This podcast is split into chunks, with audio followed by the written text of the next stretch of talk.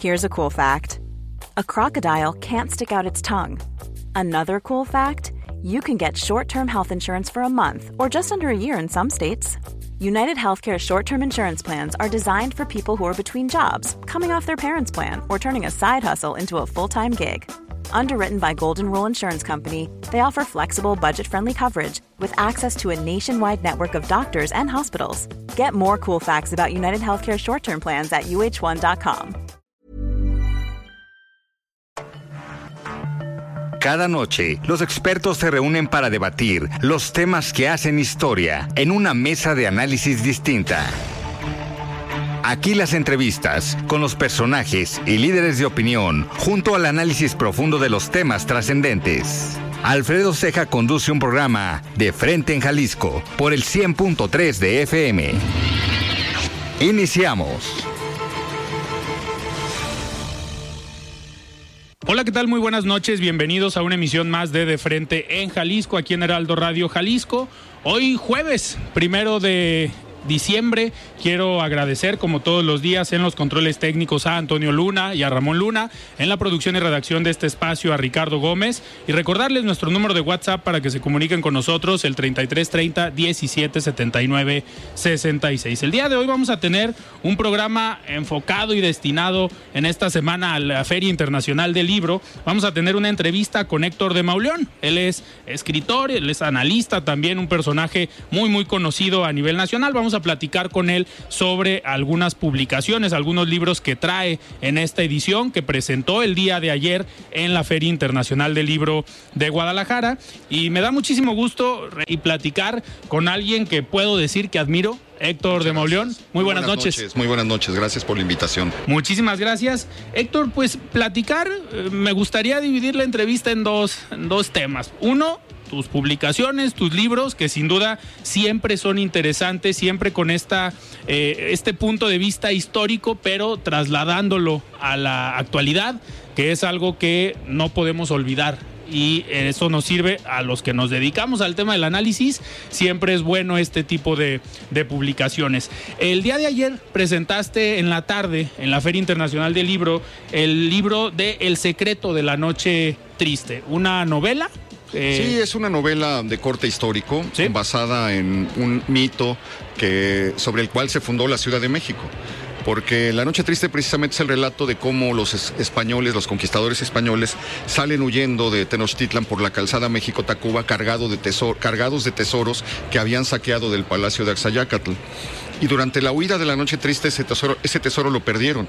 Perdieron a la mitad de sus hombres y perdieron todo el oro y todo lo que llevaban.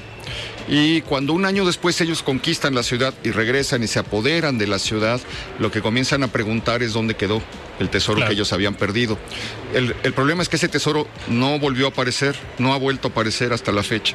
Y eh, ellos construyen la nueva ciudad y las primeras generaciones que, que habitan en esa ciudad la habitan pensando que ese tesoro está en alguna parte, que ese tesoro va a aparecer y que eh, eh, es cosa de, atinarle, ¿no? Eh, en dónde pudo haber estado.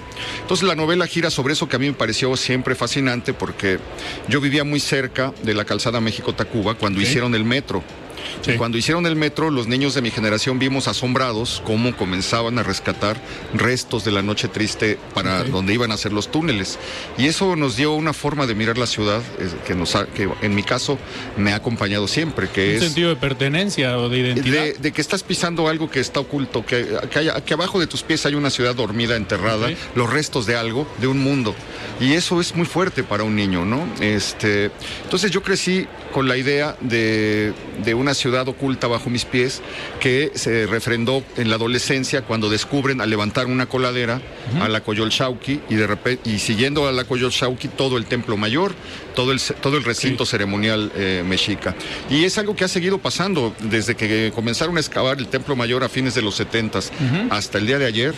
Eh, los, descubrimientos arqueológicos no paran, los arqueólogos siguen encontrando cosas en el centro de la ciudad porque son 500, es una ciudad construida sobre las ruinas de otra. Y en medio y, encima van 500 años de sucesos, de casas sobre casas, de, pisos sobre pisos, de acontecimientos, de huellas. Es una ciudad que está llena de marcas, de huellas del pasado, de los siglos, que a veces no sabemos leer, hemos perdido la manera de interpretarlos, pero que es muy gozoso eh, volver a conectar con esas cosas, ¿no? Héctor, eh, en este en este, digamos, análisis histórico que haces en la, en la novela, eh, hablas también de, pues, de apropiarnos y de conocer esa parte eh, de lo que construyó, sobre lo que está construida la Ciudad de México. ¿Cómo, eh, ¿Cómo hacer y cómo explicarle a la gente la importancia de todo esto? Que no lo vean nada más como algo que está plasmado en una novela y algo histórico. No, la Ciudad de México ha sido muy destruida. Eh, lo que queda de la ciudad no es ni la mitad de lo que era la ciudad en el siglo XVIII.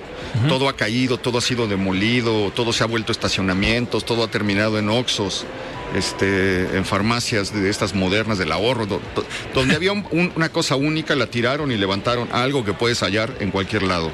Y eh, creo que lo, que lo que puede detener un poco esa destrucción sistemática es la conciencia de lo que significan esos edificios, eh, esos edificios que han atravesado los siglos para llegar hasta nosotros. Por eso somos responsables de ellos, porque esos edificios los hicieron en el siglo XVI, en el siglo XVII, en el siglo XVIII y han acompañado la vida de la ciudad. Entonces nosotros no podemos pasar a un lado de ellos como si no nos pertenecieran o como si no formaran parte de nosotros y no podemos quedar impasibles cuando los tiran, cuando los demuelen, cuando los destruyen.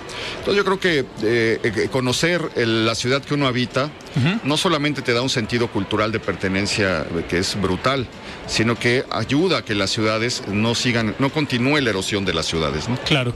Y en otro, otra de tus publicaciones, otro de tus libros, que son ya varios, varios tomos, es La ciudad oculta.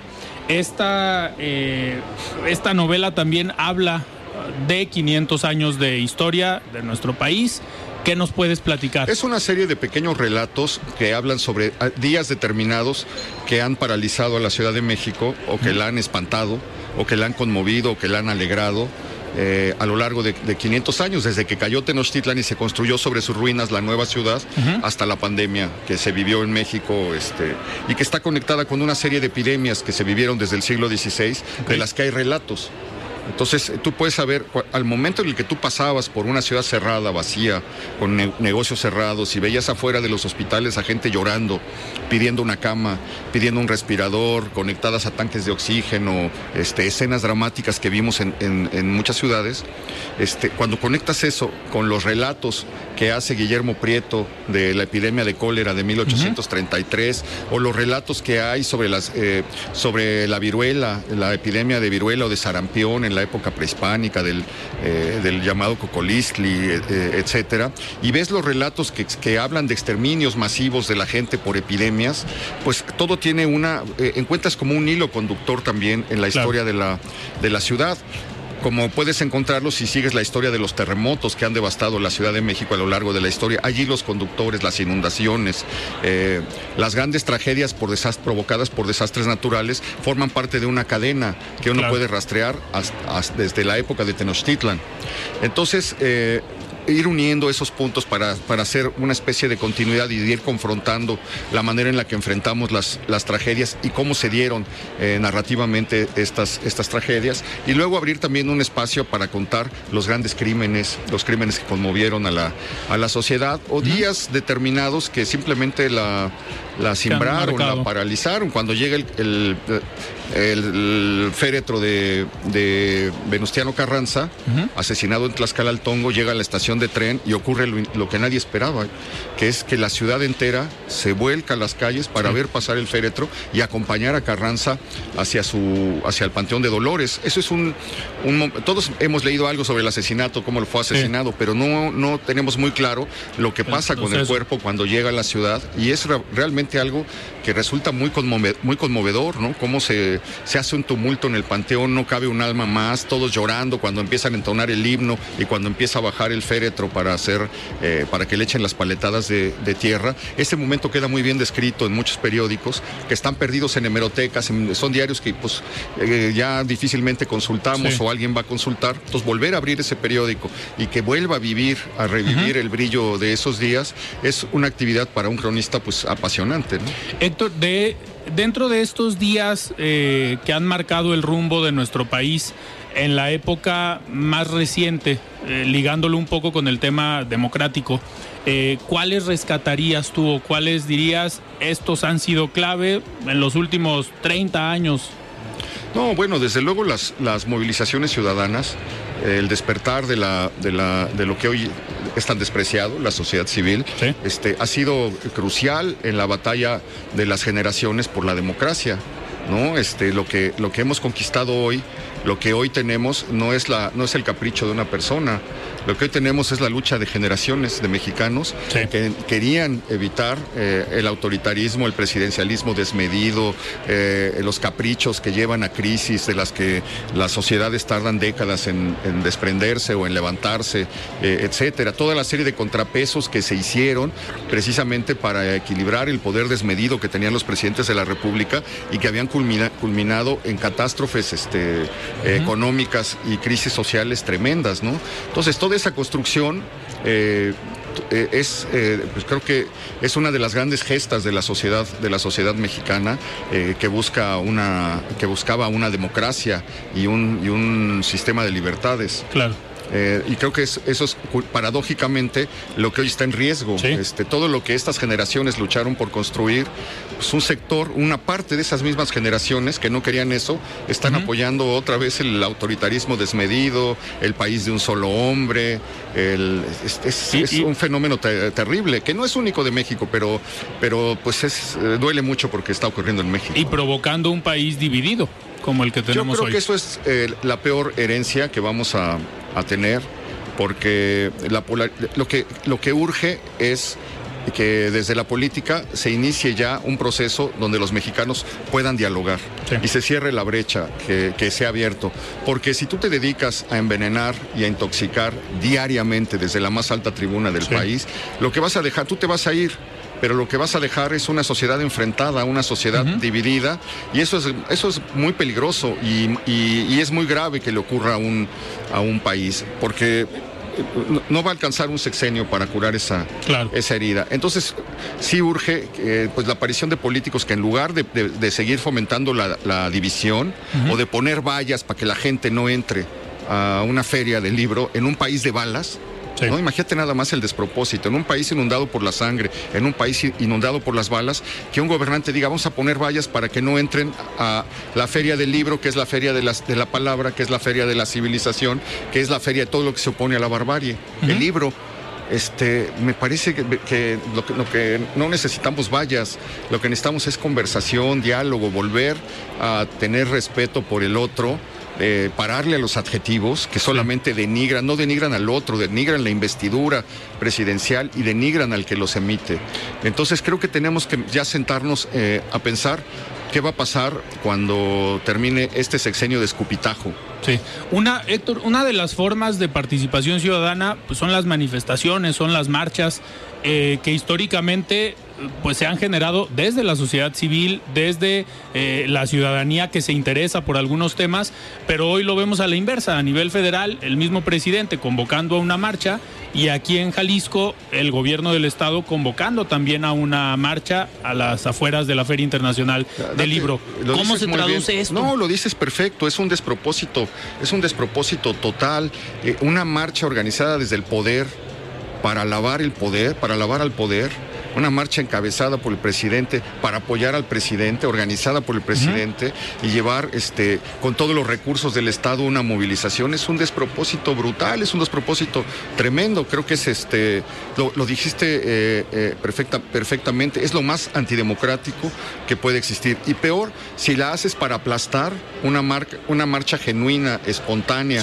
ciudadana, eh, que, no, que, que, no fue convocada desde la cúpula del poder. ¿no? Y, sobre todo una marcha que, eh, refiriéndonos a la marcha en defensa del INE, que yo creo que en los últimos años no habíamos encontrado ese tema o ese factor de unidad eh, que provocara en la ciudadanía salir a manifestarse.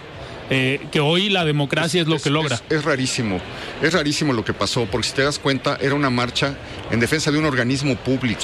No era en defensa de una persona, no era este, ni de un partido político. Ni en contra de otra persona. No, no, era en defensa de un organismo público que eh, una parte de la sociedad considera imprescindible y básico para continuar eh, en un régimen de, democrático. Este, y eso la hizo increíble, porque yo creo que era una, una marcha que fue descubriendo su poder a medida que iba ocurriendo. Nadie esperaba lo que iba a pasar. Eh, los mismos organizadores temían que iba a ser un desaire y que eh, iba, iba a ser, iba a provocar la burla del presidente el, lunes, el lunes siguiente. Y de repente, cuando la, la, propia marcha se dio cuenta de su capacidad y de lo que estaba ocurriendo, se armó un clima de solidaridad, de júbilo, de un ambiente festivo que yo no había visto, porque las marchas generalmente son marchas en contra de algo, son marchas de protesta contra algo, ¿no? Entonces hay una, un germen de enojo, de molestia. Y aquí era este algo que yo no había visto en muchos, en muchos años, además de que no había visto una concentración espontánea en, muchísimos años de esa, de esa naturaleza, de esa envergadura.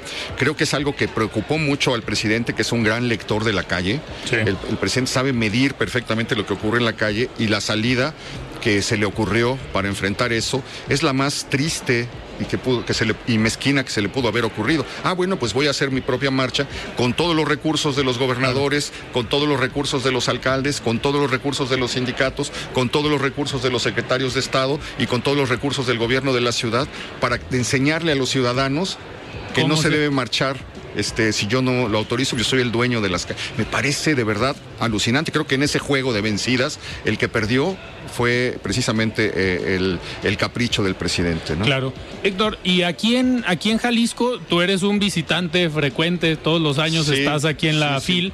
Eh, ¿Cómo leer una manifestación? Eh, afuera del evento. Si bien hay una división y hay una, eh, un conflicto entre los dos grupos, el gobierno del Estado y el grupo de la Universidad de Guadalajara, pero ¿se vale mezclar y utilizar el evento? No, yo creo que es, es, un error tremendo también, porque como te decía al principio, hace unos momentos, lo que estás haciendo es un atentado contra el libro. O sea, ahora resulta que eh, la feria eh, más importante de América Latina y una de las ferias más importantes del mundo la tiene que venir a defender eh, la gente contra una agresión dictada desde el Estado, un boicot dictado desde el Estado.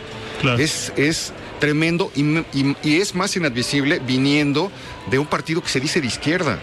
La izquierda contra el libro bueno, ya hoy en la mañana el presidente, ayer en la mañana el presidente dijo, la feria de Guadalajara es una feria de fifís y de conservadores. Conservadores, claro. Este, si aparte de la agresión del presidente le sumas la agresión de un partido de izquierda, que pues la izquierda siempre ha estado asociada con, con la discusión, con, el, con la inteligencia, con, con el diálogo, con la lectura, eh, con, la defensa del conocimiento, este, me parece que estamos completamente con la brújula perdida y que realmente sí urge eh, eh, que ocurra algo en este país, pero lo que me da mucha esperanza es que ya vi que eso que estamos pidiendo no va a llegar de la lamentable clase política que tenemos, sino que va a llegar de la extraordinaria vitalidad de la que ha dado cuenta la sociedad eh, organizándose. ¿no? Héctor, uno de los temas que, que sin duda también ha unido a la sociedad en diferentes años del 2000 para acá, eh, ha sido la transparencia, otro ha sido la seguridad, que hemos salido a veces a marchar para pedir eh, mayor seguridad. Y tú, eres un eh, aficionado y un experto en el tema de la seguridad. Hoy vemos un país dividido socialmente, pero un gobierno que pareciera que la seguridad no es una de sus prioridades. ¿Cómo ves o cómo eh, esperas que te termine este sexenio? Dice que, es su, prioridad porque se levanta todos los días a las 5 de la mañana y habla de 5 a 6. Como ningún presidente lo había presidente lo ha hecho de la seguridad. Bueno, pues mientras el presidente toma cafecito con sus colaboradores hablando de la seguridad todos los días, ya tuvimos eh, en lo que va del sexenio el mes más violento desde que se mide la violencia. Tuvimos la semana más violenta desde que se mide la violencia. tuvimos el fin de semana más violento desde que se mide la violencia Tuvimos el día más violento desde que se mide la violencia. Tenemos una cifra histórica de muertos, que es lo que ha dejado eh, como, como herencia esta estrategia de vamos a abrazarnos y todos somos buenos y pórtense bien, de haber disuelto la Policía Federal para poner una Guardia Nacional que cuatro años después sigue siendo nada. Así es. este, es gente que está haciendo retenes en las carreteras eh, con la esperanza de que se, acaben, eh, se acabe la, violencia, cuando este año hemos superado las 350 masacres.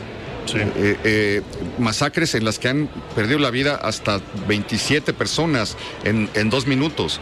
Este, todos los días vemos el recuento de, de descabezados, de descuartizados, de encobijados, de encostalados, de gente colgada, de acribillados, de masacrados. Todos los días encontramos este, en regiones del país los videos de grupos criminales que lanzan amenazas, de, de narcomantas, que eh, son los boletines de prensa de los criminales lanzando acusaciones unos contra, contra otros. Y vemos cómo la violencia avanza a lugares donde no, no se daba, a, municipios donde no se daba. Hay quien afirma que el 72% del país tiene hoy presencia territorial del crimen organizado, lo cual es de verdad eh, de escándalo porque quiere decir que, que se han formado grupos tan poderosos eh, en cuanto a armamento, en cuanto a, gente y a poder económico y político, que se sienten con eh, capacidad para retar al Estado. Claro. Esto es algo que se ha multiplicado que ha avanzado de manera, eh, no, no, eh, es algo que no, que ni siquiera eh, los más fieles creyentes en, la cuarta transformación, etcétera, pueden cerrar los ojos ante lo que está viendo. Hace falta simplemente revisar las redes, ver los diarios, ver, enterarse en los medios de cómo es el avance de la violencia, de cómo es el avance de los muertos, de cómo es el avance de la presencia criminal en el país, para darse cuenta de que en ese, en ese, en ese tema específico, que es el de las seguridad, este gobierno fracasó, fracasó completamente. Y lo peor es que faltan dos años y lo peor es que no hay el menor indicio de que se quiera enmendar, de que se quiera escuchar, de que se quiera cambiar de rumbo. Eh, todo mundo le dice sí a una sola persona, como si esa, como si lo que piensa esa sola persona hubiera dado fruto alguno. Ya está visto que no, que no, que fue un desastre. Pero bueno, pues este tendremos que, empezar a pensar en cómo reconstruir México, en cómo levantarlo, en cómo cerrar eh, la estela de la epidemia de violencia, la estela de sangre que ha dejado eh, la militarización que comenzó en 2006 y que a lo largo de, todos estos tres lustros no ha hecho sino incentivar y acrecentar la violencia. No ha sido una solución. Héctor, ¿crees que estos dos temas, la seguridad y la democracia, puedan ser los temas eh, de agenda rumbo al 24, no solamente política o electoral, sino también de la eh, parte ciudadana. No, yo creo que, hay, que, eh, la marcha en defensa del INE concentró una serie de agravios y de hartazgos, ¿no? Que no estaban en la agenda de la marcha, pero que hicieron que mucha gente y uno de esos eh, agravios y uno de esos hartazgos tiene que ver precisamente con la inseguridad desbordada que se vive en el, en el país. Este, hace unos años surgió en México un grupo criminal en la Ciudad de México que se llamaba la Unión Tepito.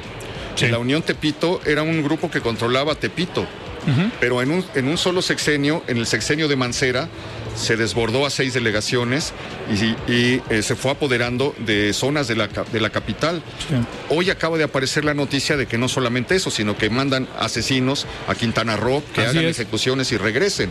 Entonces, este, la Ciudad de México está, está eh, a merced de eso. Todos los días vemos asaltos en, los, en, la, en el periférico, en los medios de transporte. Todos los días nos enteramos de que era algo que se había calmado, que se había bajado y otra vez se está desbordando. Entonces, yo creo que todo esto va, va a, ser una exigencia de la, de la, ciudadanía, de la sociedad, a, los, a la clase política para que eh, se comprometa con la sociedad, no con los intereses partidistas. Claro.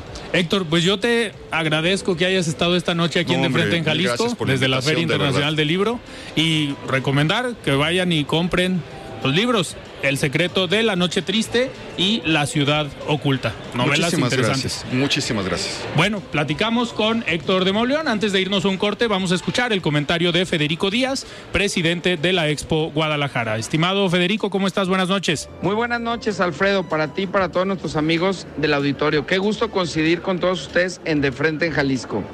Les cuento que esta semana se presentó una nueva plataforma de vinculación de talento en la entidad. Se trata de Jalisco Tech Hub Act, una política pública que fue impulsada por el gobierno estatal en conjunto con la iniciativa privada y la academia. Esta iniciativa busca posicionar a la entidad con un sistema de innovación y alta tecnología, con el propósito de transmitir confianza y certidumbre a las empresas que invierten y confían en Jalisco para desarrollar negocios, así como impulsar la capacitación de talento que pueda desarrollar e implementar prácticas de innovación en el Estado. Para el 2023 se anunció la inversión de 1.184 millones de pesos para brindar condiciones favorables para 600 empresas de alta tecnología, 300 empresas de software y servicios y 5 incubadoras y parques tecnológicos. Se trata de un proyecto grande y ambicioso. Uno de sus aspectos más destacables es que en él se concentra el apoyo de distintos entes que puedan aportar ideas favorables desde, desde, distintos frentes, tales como la coordinación de crecimiento y desarrollo económico, innovación, ciencia y tecnología, de desarrollo económico, de educación, el Consejo Estatal de Ciencia y Tecnología, centros educativos de investigación y universidades, así como la iniciativa privada. Además, a través de incentivos se simplificarán los trámites y acompañamiento mediante una ventanilla única de contacto empresarial y se promueve la inversión en el sector industrial para generación y uso eficiente de la energía. Aunado a esto se realizará una reserva territorial de 518 millones 734 mil 238 pesos que incluye la gestión de terrenos para que sean comercializados o arrendados a empresas que forman parte de la estrategia para el desarrollo de estos espacios industriales y tecnológicos. Alfredo, queridos amigos del auditorio, viene un futuro muy prometedor para Jalisco.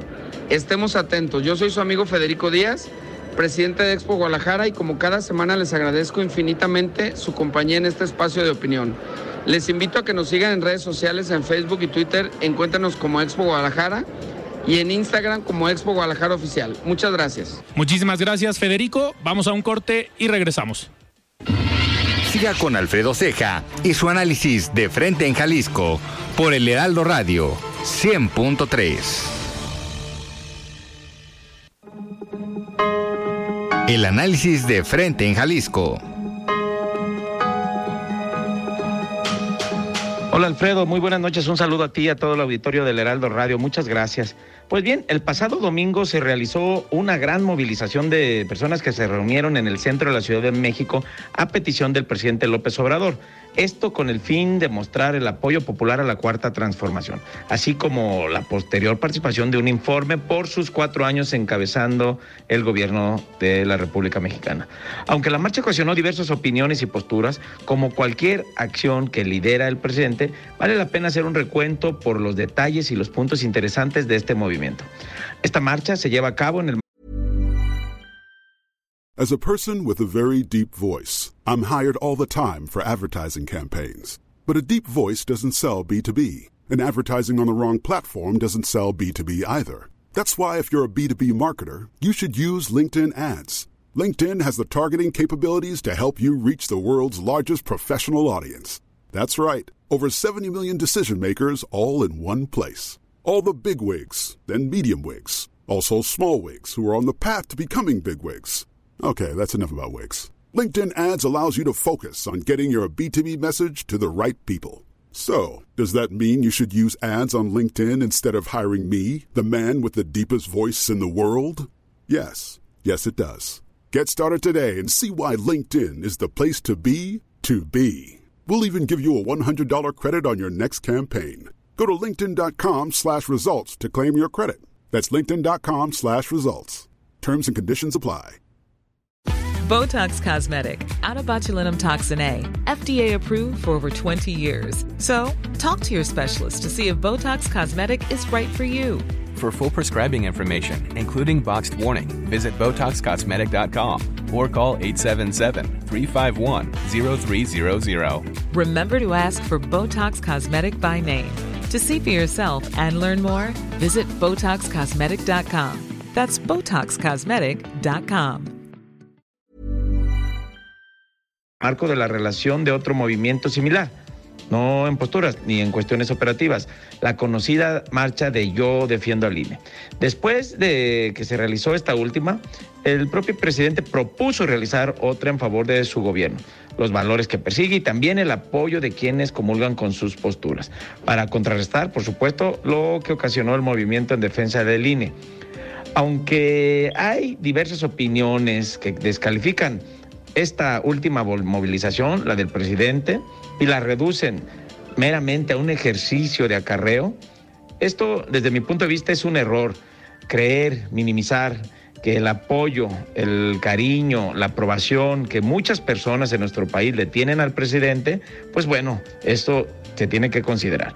Una buena parte de las y los asistentes se trasladaron desde distintas partes del interior del país, se organizaron y eh, se cooperaron para acudir. ¿no? no podemos negar que así como en otras organizaciones políticas como esta, convocadas por un líder político, este, en ocasiones, pues claro, existen los apoyos para poder eh, facilitarle las cosas a la gente que desea acudir a estas manifestaciones.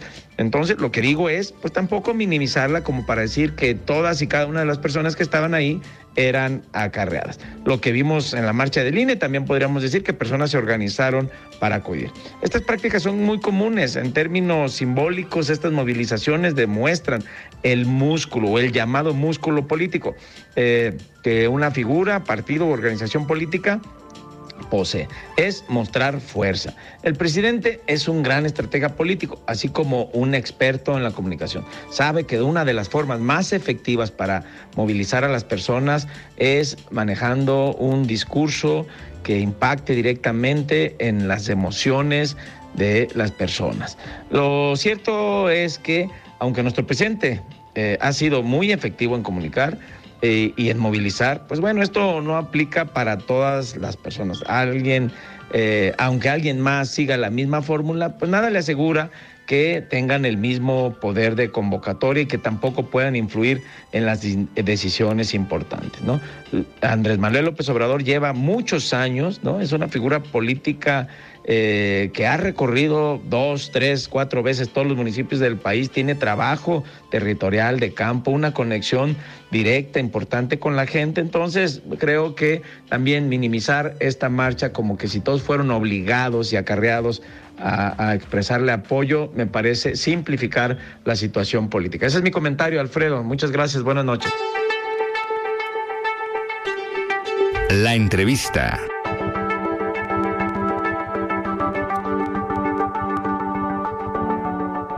Muy bien, arrancamos esta entrevista aquí en De Frente en Jalisco con Trino Padilla. Estimado Trino, ¿cómo estás? Buenas noches. Muy bien, qué gusto saludarlos. Muchas gracias por el espacio. Pues con todo gusto, estamos aquí desde la Feria Internacional del Libro. Trino, eh, platícanos, ¿qué están haciendo desde la biblioteca pública? Obviamente, eh, la Feria Internacional del Libro tiene que estar la biblioteca no, pública aquí luego. presente. Bueno, varias cosas. Una de ellas, desde luego, eh, es eh, eh, ponernos en contacto con los editores que tienen presencia durante estos días de la feria, porque aprovechamos siempre para eh, revisar cómo podemos actualizar los acervos eh, bibliotecarios de la Biblioteca Pública del Estado. Entonces, aprovechamos para que las compras que normalmente se hacen en una biblioteca para renovar eh, su, su, acervo, ¿Sí? pues lo concentramos justamente en estos días de la feria, en la que podemos tener todos juntos a muchísimos claro. editores que por otro lado tendríamos que estar buscando por separado, ¿no? Y eh, normalmente logramos tener buenos acuerdos, buenos arreglos arreglos para poder obtener eh, los libros que necesitamos para ir actualizando la biblioteca. Eh, esto se hace, desde luego, eh, es, un, es una labor que se hace con algunos meses de antelación, sí. porque previo a eso nosotros tenemos permanentemente sondeos con las instituciones educativas, por uh -huh. ejemplo, eh, con los usuarios que acuden a la biblioteca para poder detectar más o menos las necesidades, necesidades claro. de, eh, que tienen los muchos funcionarios funcionarios de, campus educativos nos eh, sugieren que adquiramos determinados eh, títulos para tenerlos a disposición de usuarios, digamos, de los estudiantes, en fin. Y en general para ver qué encontramos aquí de novedades. Eso por una parte. Por otra parte, eh, como lo hacemos desde hace 15 años junto con la Fundación Universidad de Guadalajara, eh, pues eh, estamos trabajando para una campaña de donación de libros. que va dirigida a dos, a dos públicos.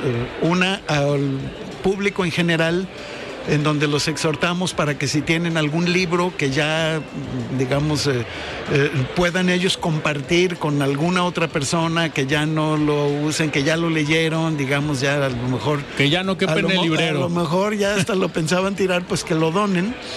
Eh, a la biblioteca, ya sea a través de la biblioteca o de la Fundación UDG, en el stand 2 de aquí de la Feria del Libro.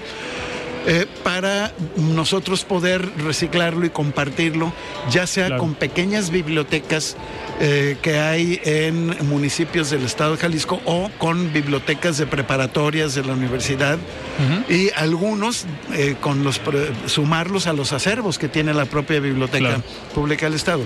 Esa es una de las convocatorias hacia público en general. Y la otra, concretamente, extendemos eh, oficios formales de solicitud eh, a los distintos editores que acuden a la Feria Internacional del Libro para que eh, en la medida de sus posibilidades, y si no tienen posibilidades, pues no, ni modo, pero en la medida de sus posibilidades pudieran donar algunos volúmenes para la biblioteca. Eh, ha sido muy exitosa esta campaña. En los últimos 15 años, según me dicen eh, mis compañeros que le han estado dando seguimiento, se han logrado eh, recopilar alrededor de unos 450 mil volúmenes. En esta feria probablemente al terminar eh, hayamos captado alrededor de entre 3 mil y 4 mil eh, libros, entre los que dan las editoriales y los que aporta el público en general. Es algo que, pues, creo que es, digamos, una donación altruista que puede servir, porque estamos nosotros trabajando la posibilidad de eh, aliarnos con ayuntamientos, con municipios eh, del estado de Jalisco y empezando por los de la área metropolitana para apoyar algunas iniciativas que ellos tienen.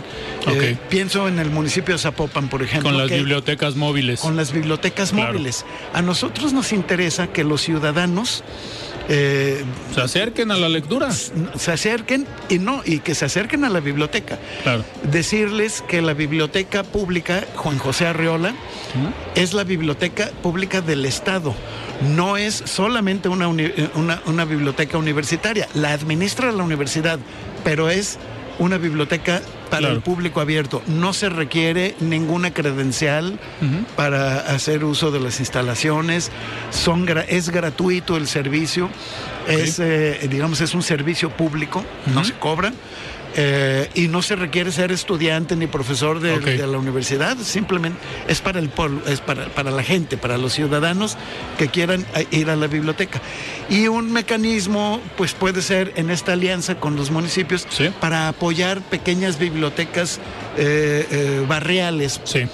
tengo entendido que van a impulsar bibliotecas barriales y bibliotecas ambulantes.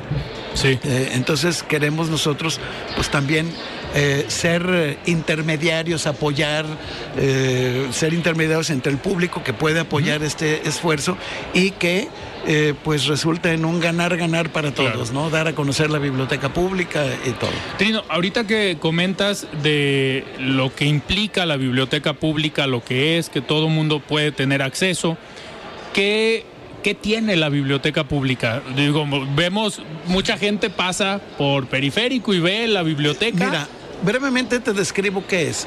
Tiene dos edificios la biblioteca.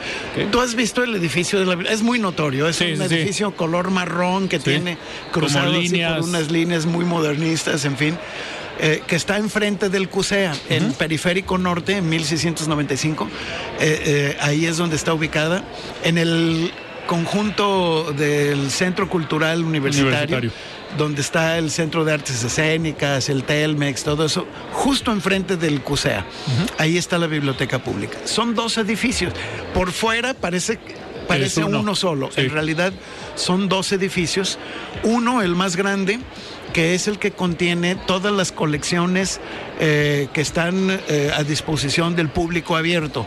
Eh, tenemos varios tipos de colecciones. Una, la colección de libros infantiles y juveniles ocupan todo el primer piso, es un área muy grande. Eh, porque muchos de nuestros usuarios son niños y jóvenes. Eh, niños que van con sus papás, en fin, tenemos allí eh, un espacio apto para el primer encuentro que puede tener una persona con un libro desde, desde que es bebé. Tenemos un área que se llama Bebeteca justamente ah, en ese primer piso. Interesante en donde van los niños con sus papás, obviamente. Tenemos cuentacuentos, allí de repente tenemos eh, exposiciones eh, eh, de teatro, de teatro guiñol, tenemos una pequeña salita de proyección para películas infantiles, pero sobre todo tenemos dinámicas para integrar niños a la lectura lúdica. la lectura debe ser algo que te genere placer, no algo que tengas que hacer por obligación. Y eso es lo que nos proponemos, captar a los a los ciudadanos. próximos lectores. A los próximos lectores y que se interesen por la lectura. Tenemos también colecciones. Eh, de libros eh, de todo tipo de literatura universal, en fin, una gran colección en, en, historia, pues, eh, colecciones, digamos, de libros especializados, por ejemplo, en derecho, en filosofía, en ciencias, en fin. Eh, tenemos todo el fondo editorial del gobierno del estado de Jalisco y el fondo editorial de la Universidad de Guadalajara, un fondo muy importante sobre autores y escritores eh, jaliscienses.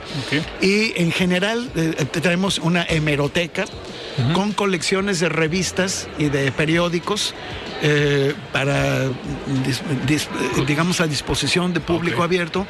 Y tenemos áreas, por ejemplo, dentro de la biblioteca pública está la biblioteca Benjamin Franklin.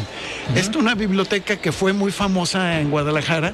Era la biblioteca que durante muchos años estuvo dentro del eh, consulado norteamericano, que tiene eh, muchos textos, no solamente en español, sino obviamente también en inglés muy visitado por personas eh, con capacidades bilingües es un área en la que el gobierno norteamericano a través del consulado eh, se ha preocupado también por mantenerla muy actualizado.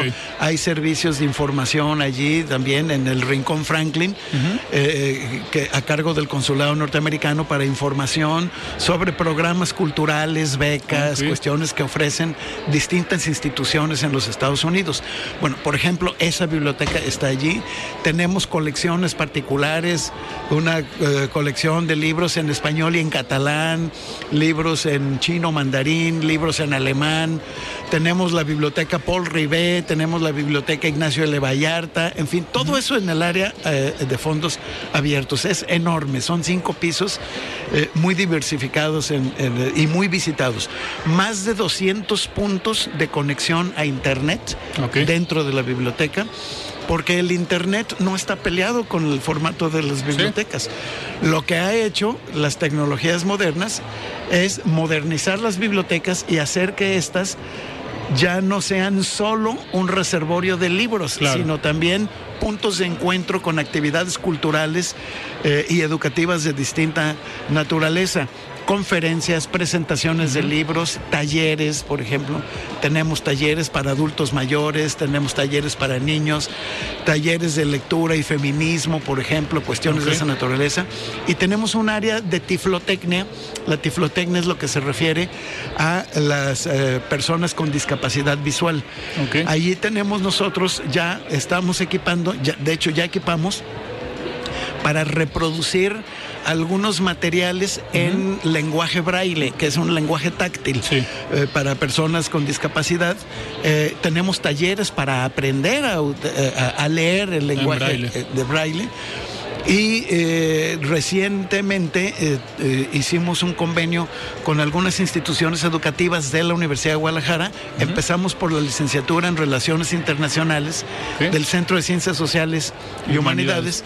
para reproducir material eh, académico que necesitan estudiantes con discapacidad visual que son estudiantes de ese campus.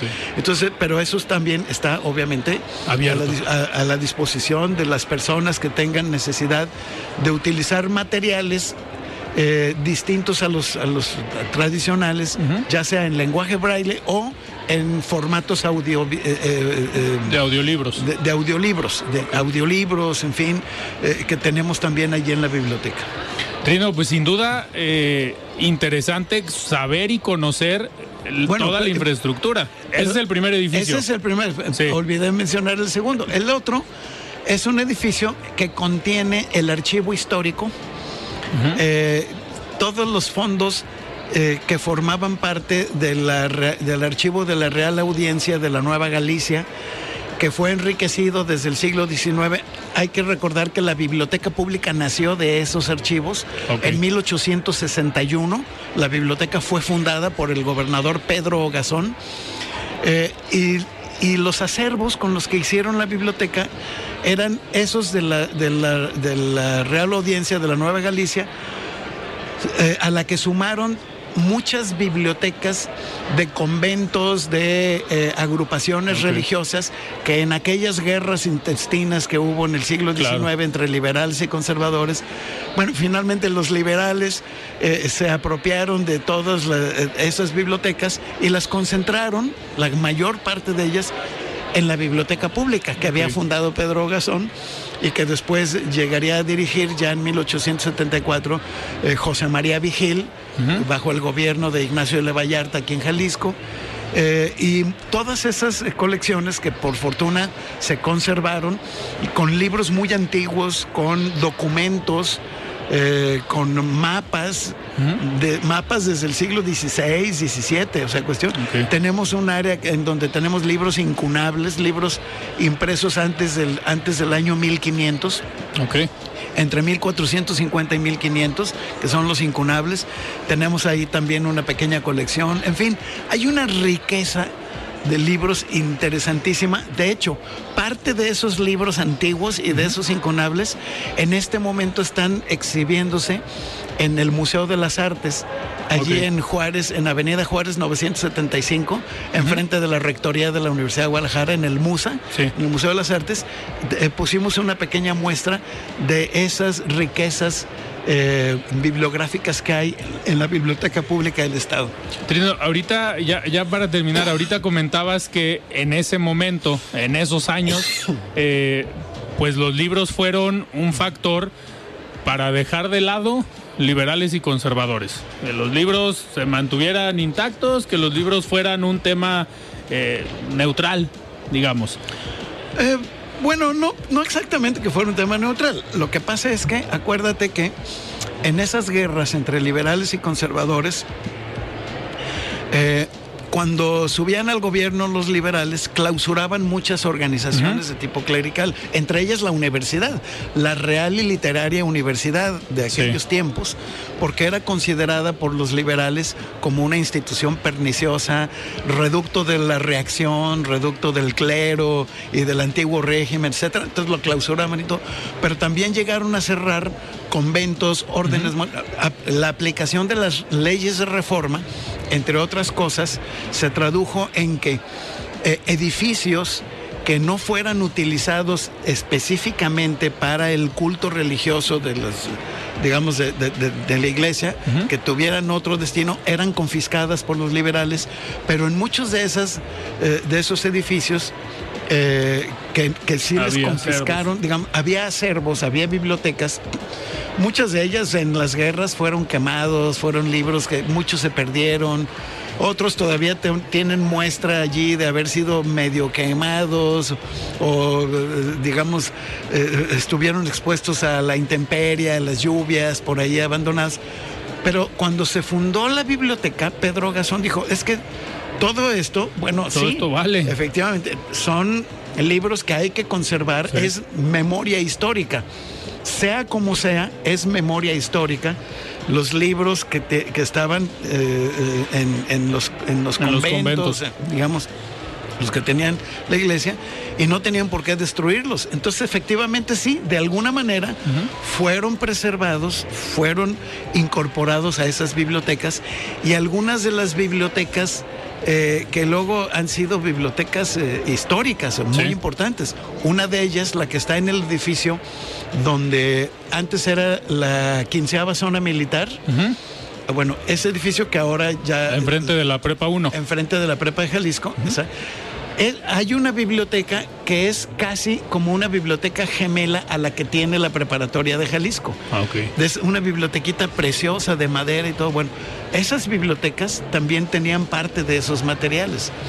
El edificio de Santo Tomás, en donde ahorita está la Biblioteca Iberoamericana Octavio Paz, que fue creada en el año de 1992, la impulsó el licenciado Raúl Padilla justamente para con- eh, eh, en el marco de, la, de aquella cumbre iberoamericana de 1992. Bueno, ese edificio había pertenecido originalmente a, a los jesuitas.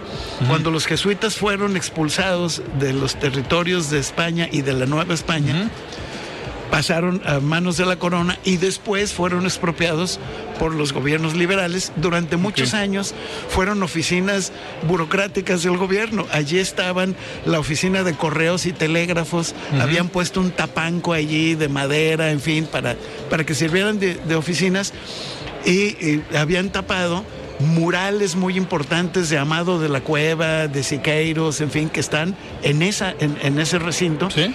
que luego en el 92 se restauró, la universidad hizo la solicitud formal al gobierno federal para que le dieran ese edificio a la universidad para el proyecto específico de una, bibli- de una segunda biblioteca pública. La biblioteca eh, la biblioteca pública Juan José Arriola es la biblioteca del Estado, pero la administra la Universidad de Guadalajara. Entonces, eh, la segunda biblioteca pública que también administra la universidad es esa biblioteca iberoamericana que dirigió hasta su muerte eh, eh, don Fernando del Paso. Desde, desde que claro. se fundó hasta su muerte, la dirigió Fernando del Paso. Eh, el licenciado Raúl Padilla lo invitó a dirigir ese, ese esfuerzo, digamos, e- e- ese proyecto. Entonces, todos, muchos de los acervos que había en esas, en, en, en- en esas eh, conventos que estaban en- bajo control de la iglesia, muchos de ellos pasaron a control de las bibliotecas de los liberales. Muchos otros se quedaron en los archivos de la diócesis de Guadalajara. La diócesis tiene también unas Un acervo, joyas, claro. una riqueza impresionante de libros y cosas así. Eh, y bueno, y esta exposición a la que me refería en el Musa son exposición que se hizo en conjunto la biblioteca pública con el Claro. archivo eh, histórico de la arquidiócesis de, de- de Guadalajara. Trino, mi pregunta, y ya para, para terminar, nos queda un, un par de minutos, va para allá. Hoy la Feria Internacional del Libro, pues es la Feria Internacional del Libro más importante de Latinoamérica, la Sí. segunda más importante a nivel mundial, eh, y se tiene que seguir respetando como un lugar neutral. Como un lugar de, pues, De dejando. cultura. Sí, de cultura, dejando fuera el tema político. Así eh, en la semana escuchamos al presidente de la República eh, hablar de la Feria Internacional del Libro.